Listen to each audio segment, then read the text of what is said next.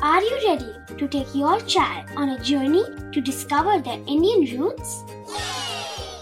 Introducing Chimes, the ultimate audio platform for young minds aged 3 to 15.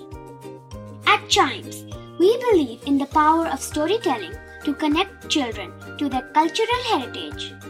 From captivating folk tales to colorful festivals to mesmerizing history, Chimes brings the rich stories of Indian traditions to life.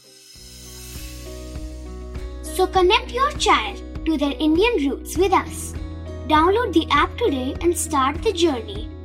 Search Chimes Kids Audio Stories and Podcasts app on Apple or Google Play Store. Chimes, audio that inspires.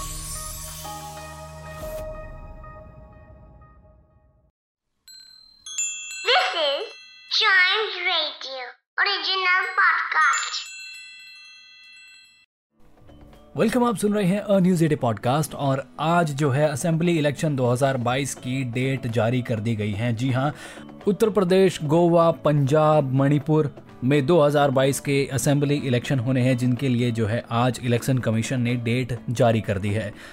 तो जी 2022 में उत्तर प्रदेश में होने वाले assembly elections की जो voting है, वो सात फेजेज में होगी, जिसकी शुरुआत 10 फरवरी से शुरू होगी और ये 7 मार्च तक चलती रहेगी।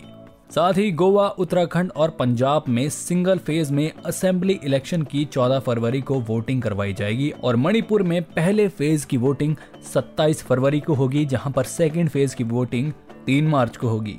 एक बार पाँचों स्टेट में वोटिंग होने के बाद अगर सब कुछ सही रहा तो 10 मार्च को इनकी गिनती शुरू कर दी जाएगी और रिज़ल्ट अनाउंस किया जाएगा।